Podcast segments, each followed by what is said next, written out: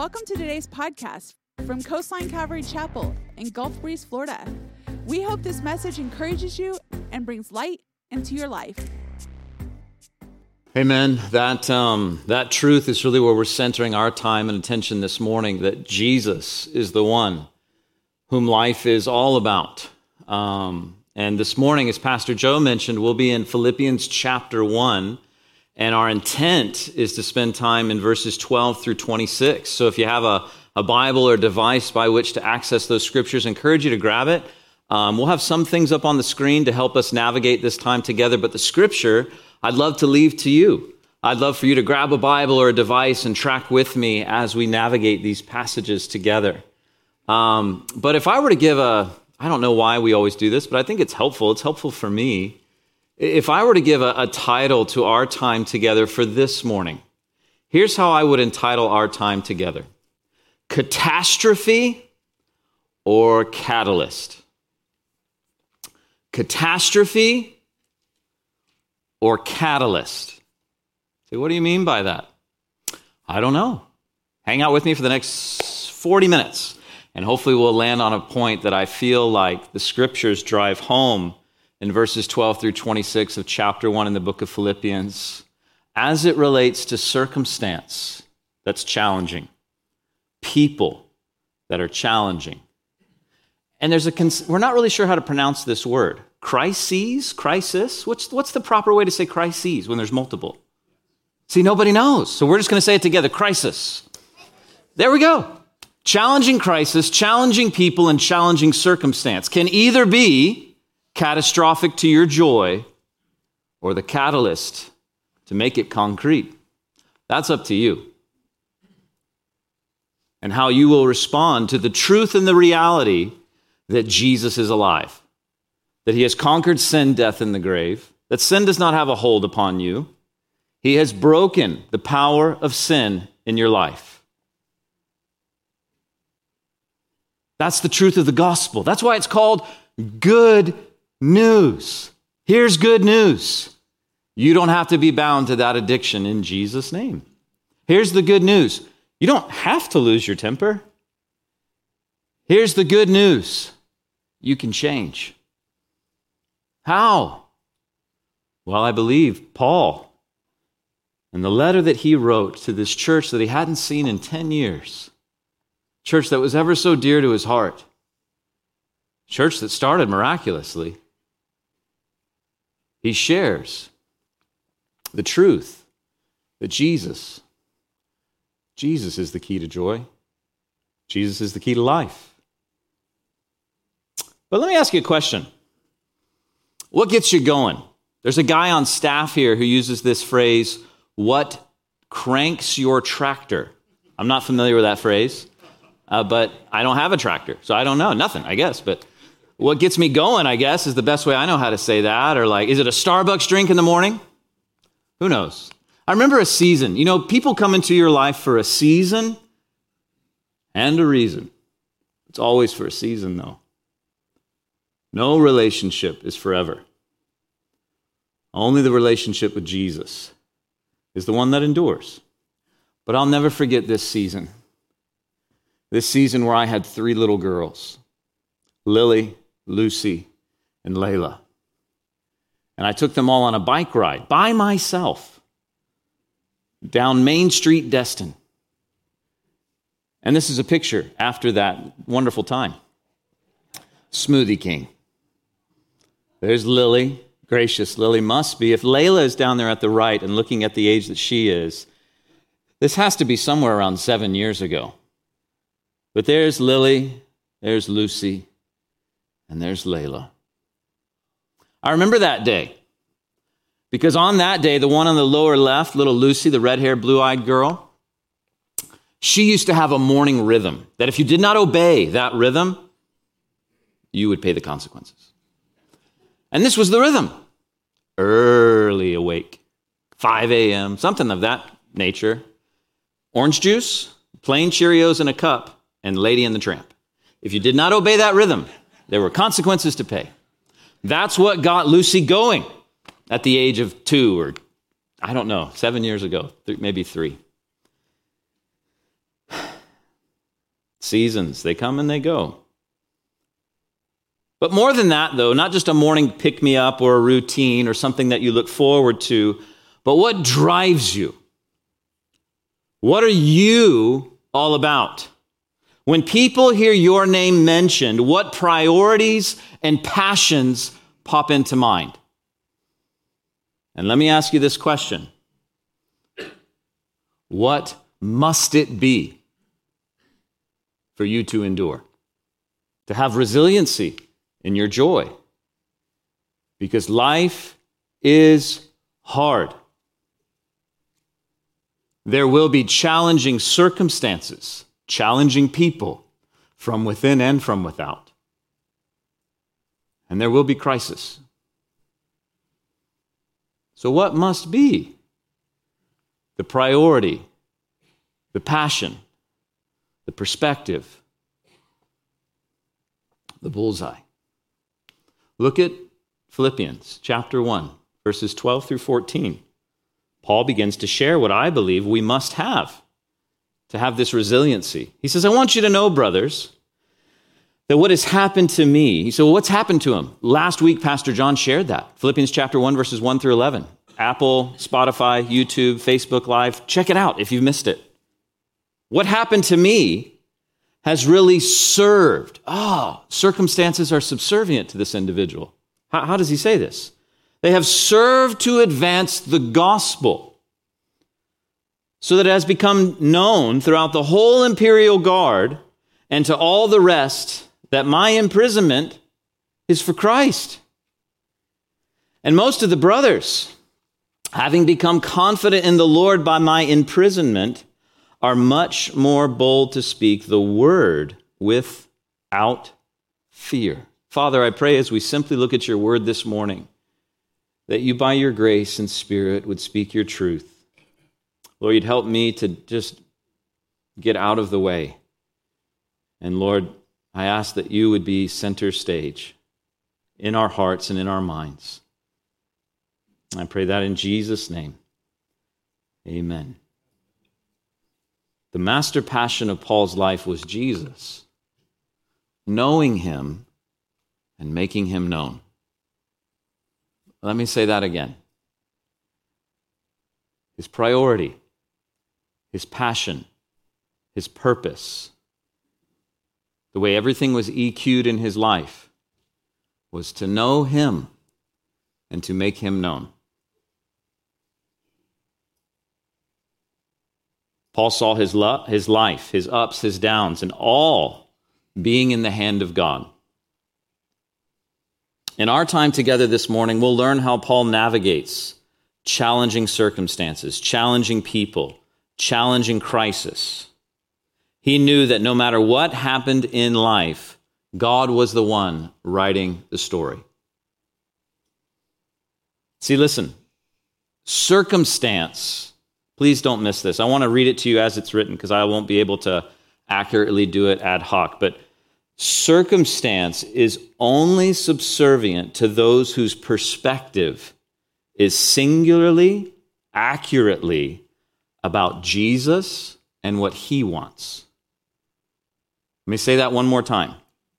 Circumstance is only subservient to those whose perspective is singularly and accurately about Jesus and what He wants.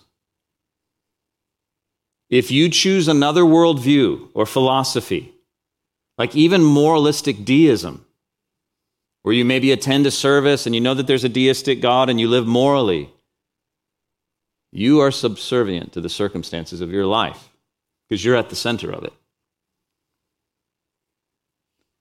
You will remain subservient to your ever changing circumstances because they change.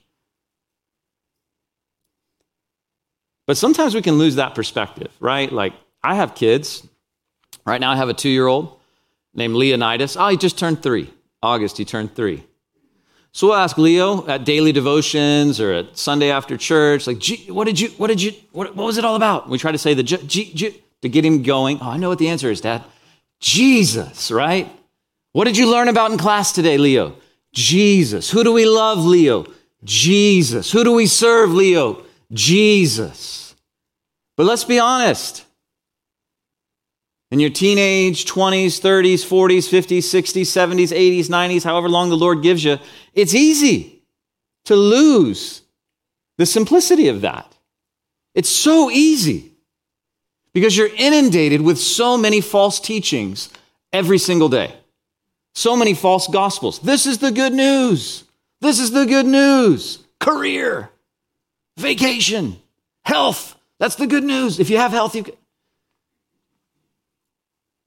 It's easy to lose the simplicity that it's all only and always about Jesus. So, so my question is simply this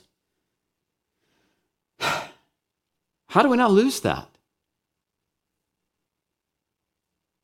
I think it's a dynamic in life that you walk in balance, that you don't solve that problem, you manage it.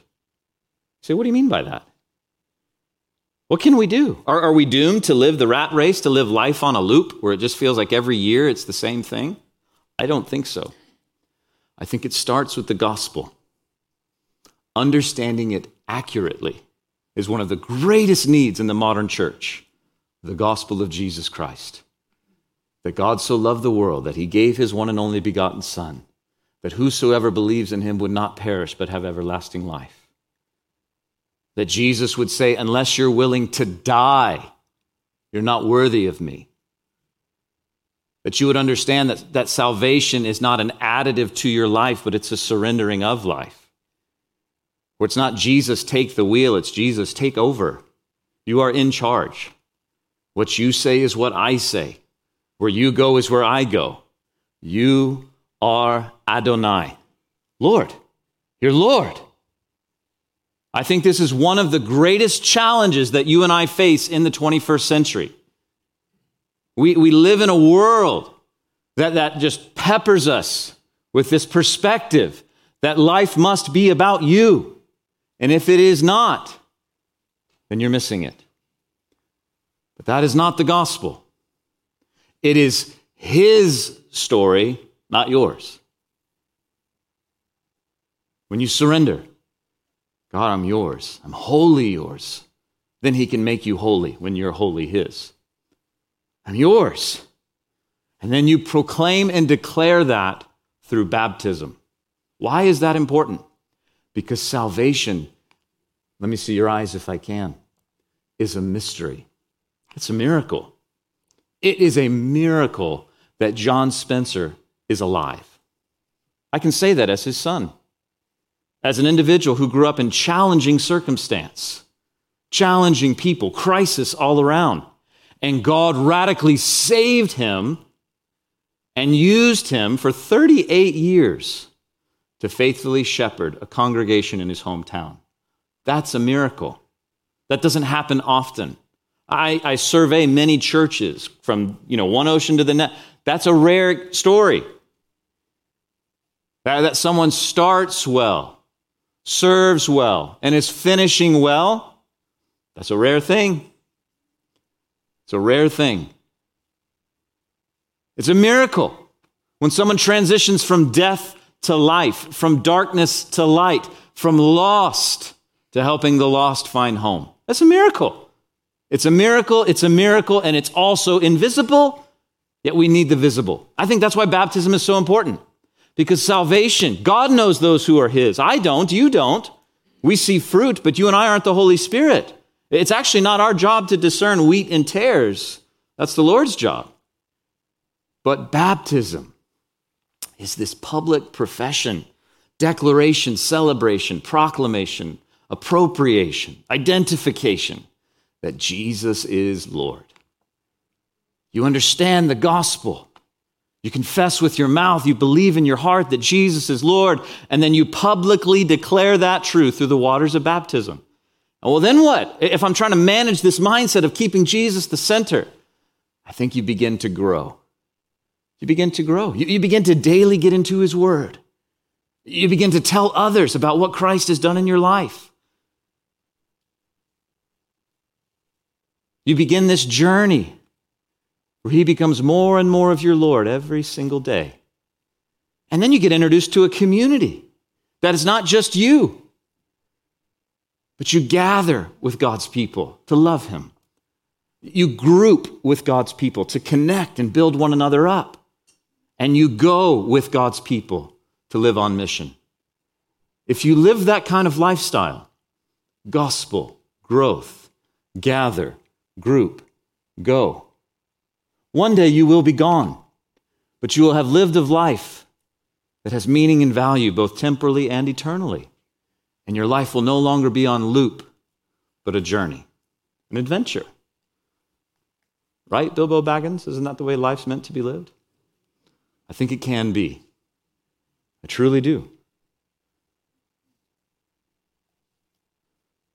You see, verses 12, 13, and 14, Paul is navigating difficult circumstance. He's there to die in prison. And not only is he circumstantially in a tight spot. But the people around him aren't all that awesome. Look at verses 15 through 19 with me about navigating challenging people. He says, Some indeed are preaching Christ. Listen to this from envy and rivalry. Know that that still happens today. But others from goodwill. The latter do it out of love, knowing that I'm put here for the defense of the gospel. The former proclaim Christ only out of selfish ambition not sincerely, but thinking to afflict me in my imprisonment. What then? Only in every way, whether in pretense or in truth, Christ is proclaimed, and in that I rejoice. For I know that this will turn out for my deliverance through your prayer. I love that. That confidence that he has, that through prayer, Christ will deliver. And the supply, he says in verse 19, of the Spirit of Jesus Christ. Know that this will turn out for my deliverance through your prayer. I love that. He's confident. Now, I don't want to belabor this point because I think most of us would agree that in life, I don't think we need ample illustration or maybe some way to get us in alignment, but there's challenging people in life, right? This section right over here. Have you guys ever met anyone that's challenging? Oh, they're pointing fingers over here on the front row. this section over here. Anyone in your ever in your life ever go, man, there's a little bit of friction there, a little bit of contention, a little bit of we're not aligned. Yeah. If you're breathing, there's challenging people, right? Because you're challenging. So, like, if you put yourself in a room long enough, you'll probably disagree with yourself long enough. Amen. See, that guy knows. But, like, there's challenging people. So, what do you do? Well, Paul's focus is singular right? He, he's not necessarily about just getting out of a situation where no longer do people challenge him, because that place is called death. That's finally where that happens for you. Finally, no one's bugging me. Well, you're not alive though. like, that's never ever going to happen. And you don't really want it to happen because challenging people are oftentimes the greatest instrument in your life in the hand of God to make you more like Him.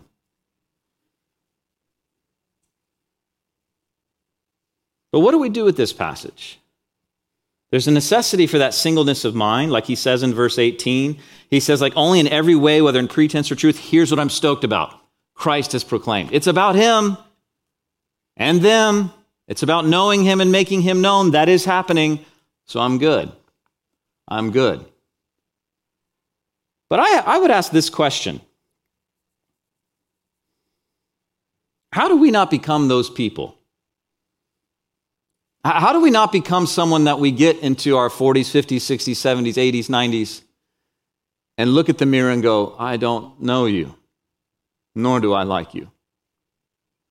How do we not end up there? How do we maintain a resiliency in our joy? I want to tell you a story of magic, if I can.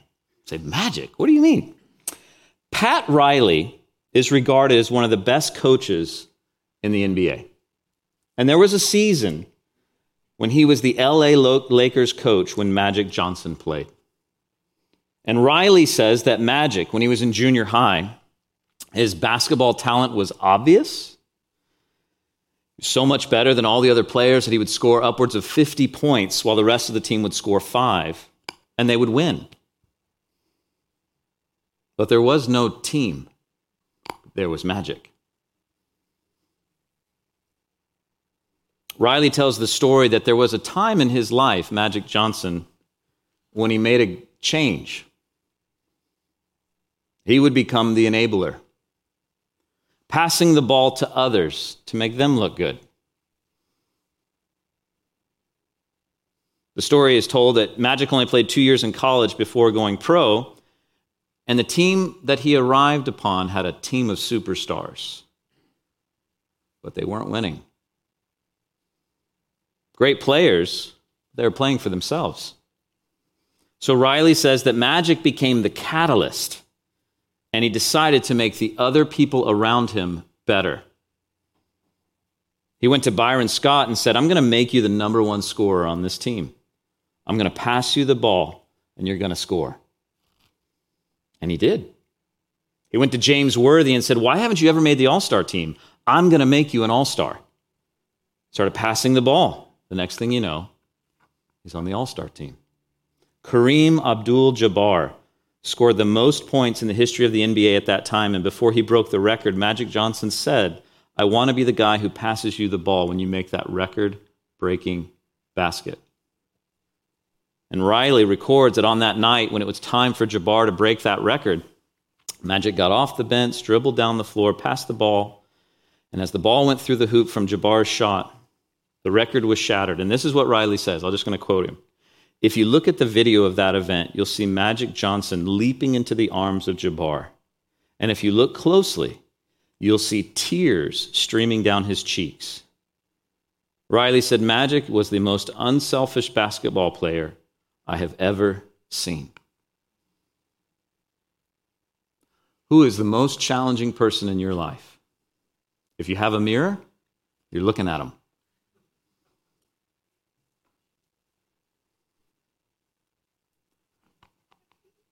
Jesus is Lord of the one that you think of, gosh, that person. But if you spend more and more time with the Lord, I'll never forget a pastor that was on staff here named Steve Feely. He used to say, You know, Neil, when I first came to know the Lord, and he started changing things in my life, like taking away smoking or drugs or promiscuity, whatever it was, he said, I likened it to like being in a room of this kind of size. And I had these huge beach balls of sin in my life that the Lord was deflating. Like, Lord, look at what you're doing. And as I began to walk with the Lord more, I felt like the room was now full of basketballs. You know, like, oh no, I thought I was navigating, like, look at all this other stuff going on internally that the Lord's doing. He says, the longer and longer I walk with the Lord, I see that the room is actually filled with thousands of golf balls. So many things that the Lord is still doing in me and through me. The Apostle Paul has that digression if you know your New Testament as he wrote the writings that he shared with the early church, he would say, Oh, I'm the least of the apostles. We know where he would land. I'm the chief of sinners. The more closely you stick with Jesus, it's this bizarre thing. You realize that you're forgiven and free, so your joy is settled. But you also realize, Jesus, I need you for every waking moment. I need you to change me. I'm not yet who I'm supposed to be, but thank God I'm not who I was. It's this tricky balance with the Lord. See, one person said this way if that works for basketball, unselfish play, could it work in the church? That when the gospel is preached by anyone, even with poor motives, you're good with that.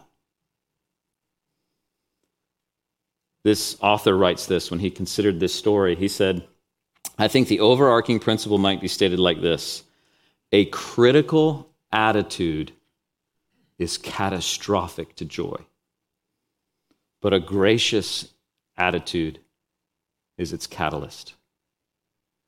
Here is one of the greatest marks of a mature person gratefulness, thankfulness, because you are not owed September 12th. It's a gift to you. Those kids you have that drive you crazy, you're not promised another day with them. Steward them well. Your spouse is a gift to you. Wives, respect your husband because he deserves it, because you're obedient to the Lord. Men, die to your hobbies, die to your passions, and live for your wife. Love her sacrificially. Can you imagine if children were obedient to their parents as unto the Lord? Man, that would be amazing. But, like, can you imagine what it would be like for a husband and wife to love and respect? Can you imagine citizens that prayed for their governing authorities and recognized God is in control? The government you have, God knows about, and He put there. So trust Him. Stop complaining. Stop pointing the finger. Stop being critical. And move forward. Move forward. There are people in Gulf Breeze and Navarre and Midway that are dying and going to hell. You are called to go into 32563, 32561, 32566, whatever zip codes are here, and live on mission with the good news of the gospel. The gospel. That is your mission. That is the purpose of your life.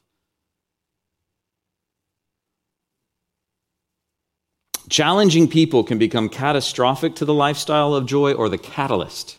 It's your choice. It's up to you. As Wiersbe would say, the secret is a singleness of mind. It's about Jesus, knowing him and making him known. Look at verse 18, where he would say, What then? Only in every way, whether in pretense or truth, Christ is proclaimed, and in that I rejoice as he's chained, facing a death sentence. That's amazing. And that joy is available to you and I. I say, go for it. Go for it. But there's also a crisis. Look at verses 19 through 26, where he says, I know that through your prayers and the help of the Holy Spirit of Jesus Christ, this will turn out for my deliverance as it's my eager expectation and hope that I will not be at all ashamed, but that with full of courage, now as always, Christ will be honored in my body by life or death. For to me, to live is Christ, and to die is gain. If I live in the flesh, that means fruitful labor for me, which I shall choose. I cannot tell, for I'm hard pressed between the two. My desire is to depart and to be with Christ, for that's far better, but to remain in the flesh, is more necessary on your account. Convinced of this, I know I will remain and continue with you all for your progress and joy in the faith, so that in me you may have ample cause to glory in Christ Jesus because of my coming to you again. Do you pick up on almost like the personal crisis going in within, within this guy? It's like he's going through something. Obviously, physically, he's in jail.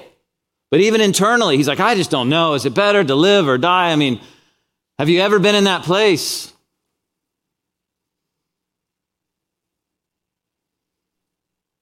His circumstances are tough, but here's what I want you to see. What's most interesting to me about this passage is the confidence that exudes from Paul. If you look again at verses 19 and 20, listen to what he says I know through your prayers and the help of the Holy Spirit, this will turn out for my deliverance. As it is my eager expectation and hope that I will not be ashamed, but I will be full of courage. And whether it's through life or death, I'm going to honor Christ. Man, I don't know that I would be writing those words. I'd be like, I pray to God this works out. Like, I'm hoping you're praying for me. Um, could you please send some extra clothes or food or something? Because in that time, friends were the ones that had to provide for the rations for a prisoner. But if you look at Paul, he's like, I know this is happening. It's my ex- expectant expectation. Whether it's life or death, I'm not going to be ashamed. I mean, who is this? The Christian Cassius Clay? Is that what's happening here? Like, is he like, I'm going in, you know, going to like float like a butterfly, sting like a bee? Is that what he's thinking? I don't think so. Is he a super like egotist in the latter days of his life? No. No. You know what he recognizes here? There's two things I want to draw your attention to, and then we're going to close. There are two things in this passage, verses, oh, what is that, 19 through 26, that mark this kind of supreme confidence in the midst of crisis. Here's the first one. It's probably something you've never heard of before in church prayer. You ever heard that word before? Okay, a couple of us. All right, well, he knows he's being prayed for, and it gives him confidence. Why? What are the real powers that we face? Was it Nero in the Roman Empire? Or was it the spiritual dynamics behind it? He knows that prayer has its most potent and powerful effect, more so than anything else. Prayer is the spiritual weapon. Let me say that again. Prayer is the spiritual weapon that can bring down strongholds and bring into captivity everything that is against the knowledge of God. Prayer. I heard someone once tell me, Neil, you may not be able to preach with the best of them, sing with the best of them, but you can pray with the best of them. And to be honest with you, that's more potent and more powerful than the other. Prayer. Listen to what um, Pastor Chuck Smith said of prayer. He says, Prayer is the most important activity a born again Christian can perform. It should head your list of priorities. For certainly the world around us desperately needs prayer. Prayer will open the door for God to do a glorious work in these last days. Prayer will stem the tide of evil. Jim Cymbala, the author of that great book, Fresh Wind, Fresh Fire, said this The devil is not terribly frightened of our human efforts and credentials, but he knows his kingdom will be damaged when we begin to lift up our hearts to God.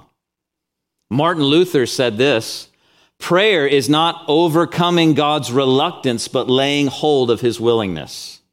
D.L. Moody said the greatest need of the church today is more of the presence and the power of the Spirit of God. Oh, that Christians were roused to greater earnestness and importunity in prayer. I believe the greatest revival the church has ever seen would result. God help us, each one, to be faithful in doing our share. R.A. Torrey said this When the devil sees a man or woman who really believes in prayer, who knows how to pray, and who really does pray, and above all, when he sees a whole church on its face before God in prayer, he trembles as much as he ever did, for he knows that his day in that church or community is at an end. Corrie ten Boom, last quote Prayer is powerful. The devil smiles when we make plans laughs when we get too busy, but he trembles when we pray, especially when we pray together. Remember, though, that it is God who answers, and he always answers in a way that he knows is best for everyone.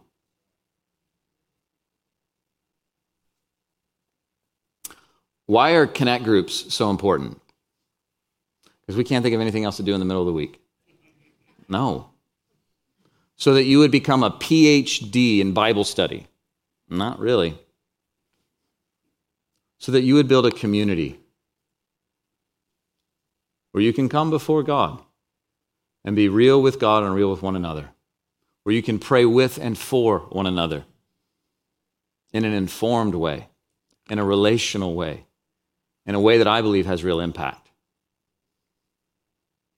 Prayer why? Is prayer like the magic? You know what prayer is? It's just a surrender to God. God, finally, you just do what you want to do. We're talking to you, we're relational with you, but we just want to be like PVC pipe. God, you do it, and we'll just kind of let it happen through us. Prayer. Gatherings are a wonderful time for us on a Sunday morning where we gather to love God. And there's kind of like a monologue prayer. I mean, maybe you're like praying while you're singing, that's awesome. But like maybe you come up to the prayer teams, I think that's great. But praying on Monday, Tuesday, Wednesday, Thursday, Friday, Saturday throughout your day, grouping together to pray for specific things in your personal life. It's where like the rubber begins to meet the road of growth in your life, a group.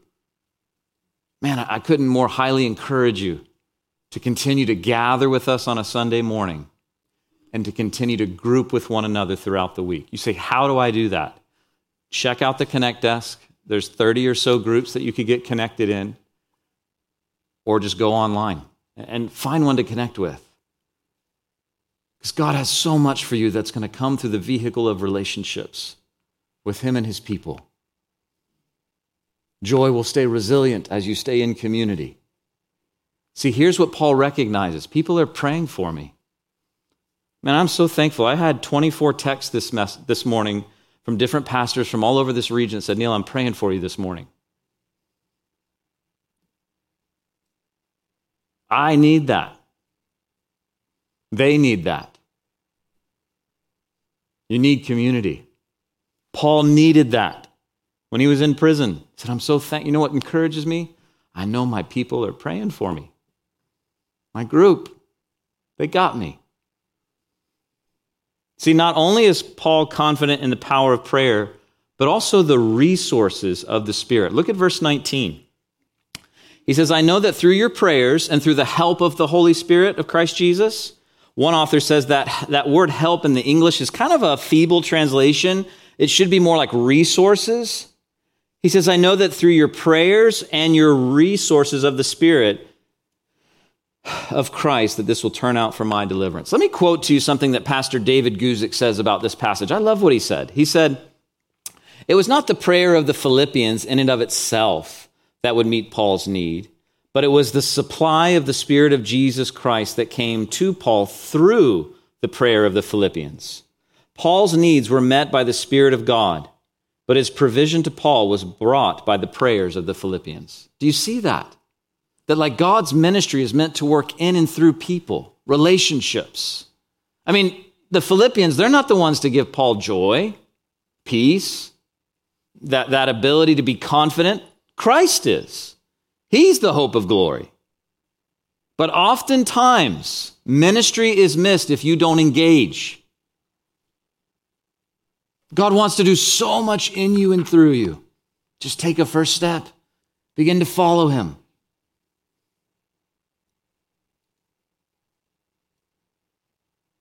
For Paul, it was all only and always about Jesus.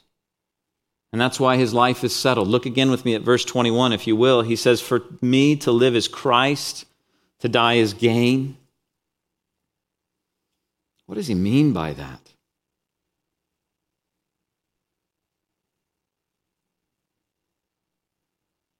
What do you have to experience before you can say, finally, I'm living? What do you think living really is? Or, or what would you possibly substitute the word Christ for in that verse? What do you mean? Like, for me, to live is security and safety, and death is to lose that. For me, to live is to be known and respected, and to die is to be memorialized. For me, to live is wealth and pleasure now? Because to die is to cease to exist. Like, what do you functionally believe? Do you know what I mean by that? By like the way your calendar is actually organized, where your money is actually going, where your time is spent primarily. The only thing that makes sense is what Paul says for, for to me, to live is Christ, and to die is gain.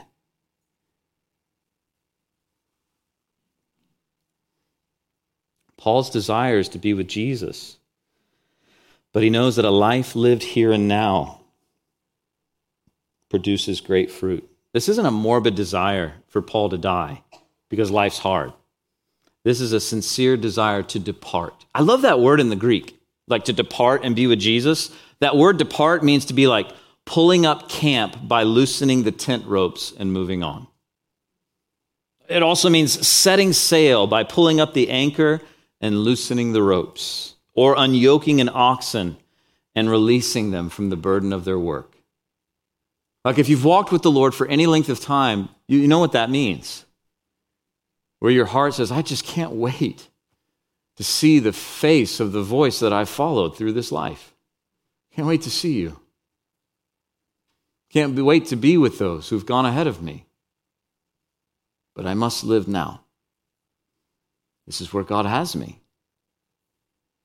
He's like he's saying this that life is worth it. Run your race, he would tell Timothy. Heaven's worth more, but life is worth it. There's so much to experience in Christ and with his people as one who is surrendered to him. While he's alive, he's going to live. I heard a quote, I don't know who this is from, but I think the quote goes something like this You only live once, and if you do it right, it's enough. Like, you don't want to go to heaven without any scars, right? You want to live. You want to live. With life, I say go for it.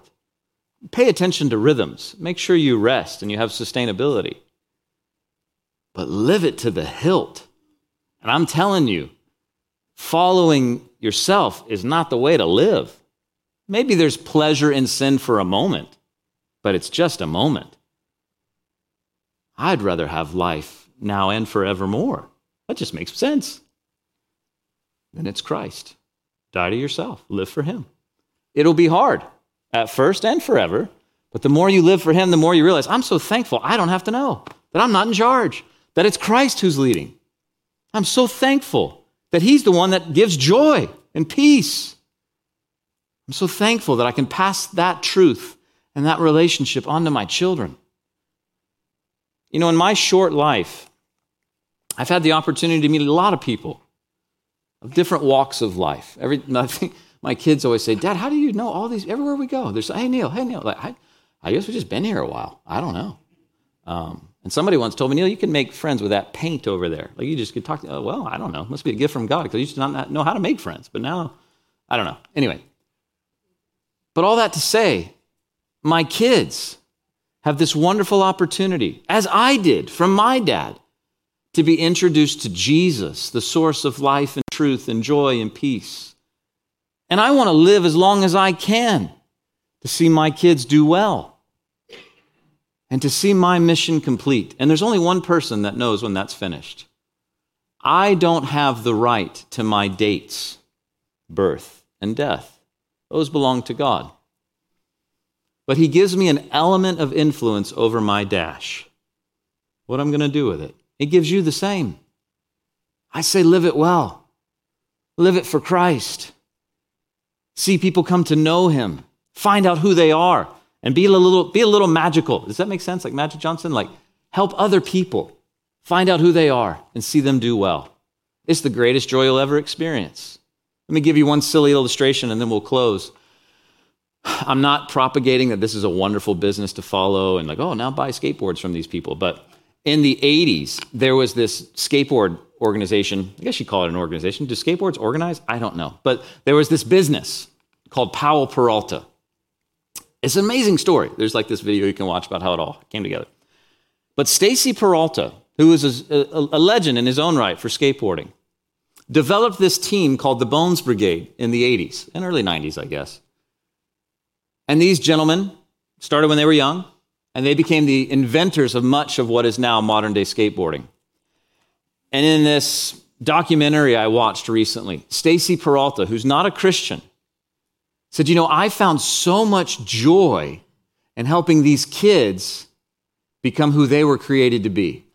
He said, In fact, I got more joy out of their careers than I ever did living for my own.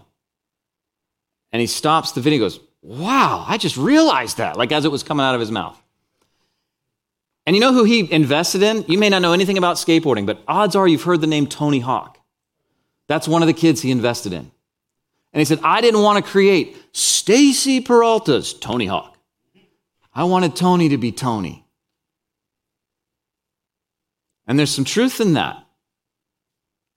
That when you don't live for yourself or your name or your fame or your glory, but you say, God, what can you do with that person? How can I help them? How can I help them be who God's called them to be? Okay, God, what about this person? How have you wired them? How have you gifted them? How can they be all that God you've called them to be? You know what you finally begin to experience?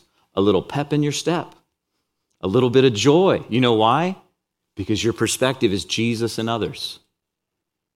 And about five seconds later, it's about you again. Oh, no, no, no. Jesus. Five seconds. Oh, that's the managing, the gospel, the growth, the gather, the group, the go. That's how you manage that.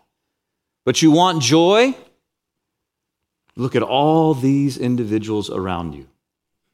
Prioritize them over yourself. Live that way.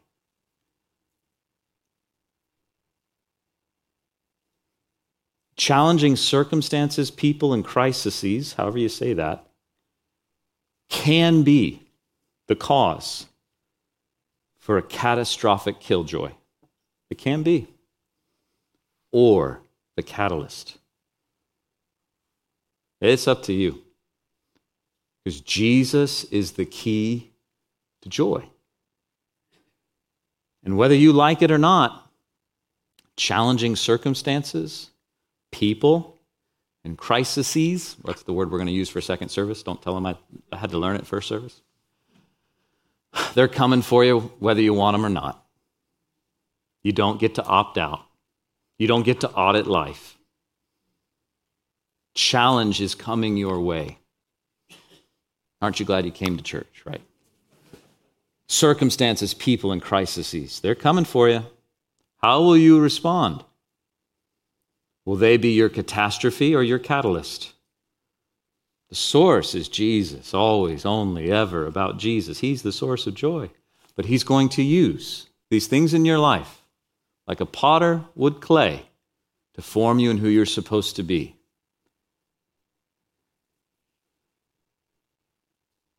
It's a singleness of mind, as this guy would say. If you're in our connect groups that are sermon based, highly encourage you grab one of these little resources. So helpful. But Wiersbe would say in chapter one, we see that Paul had a singleness of mind when it came to challenge. It's about him and about them. It's about knowing him and making him known. And that led to joy. We hope you enjoyed today's podcast. Join us again as we dive into the scripture, going verse by verse, here at Coastline Calvary Chapel.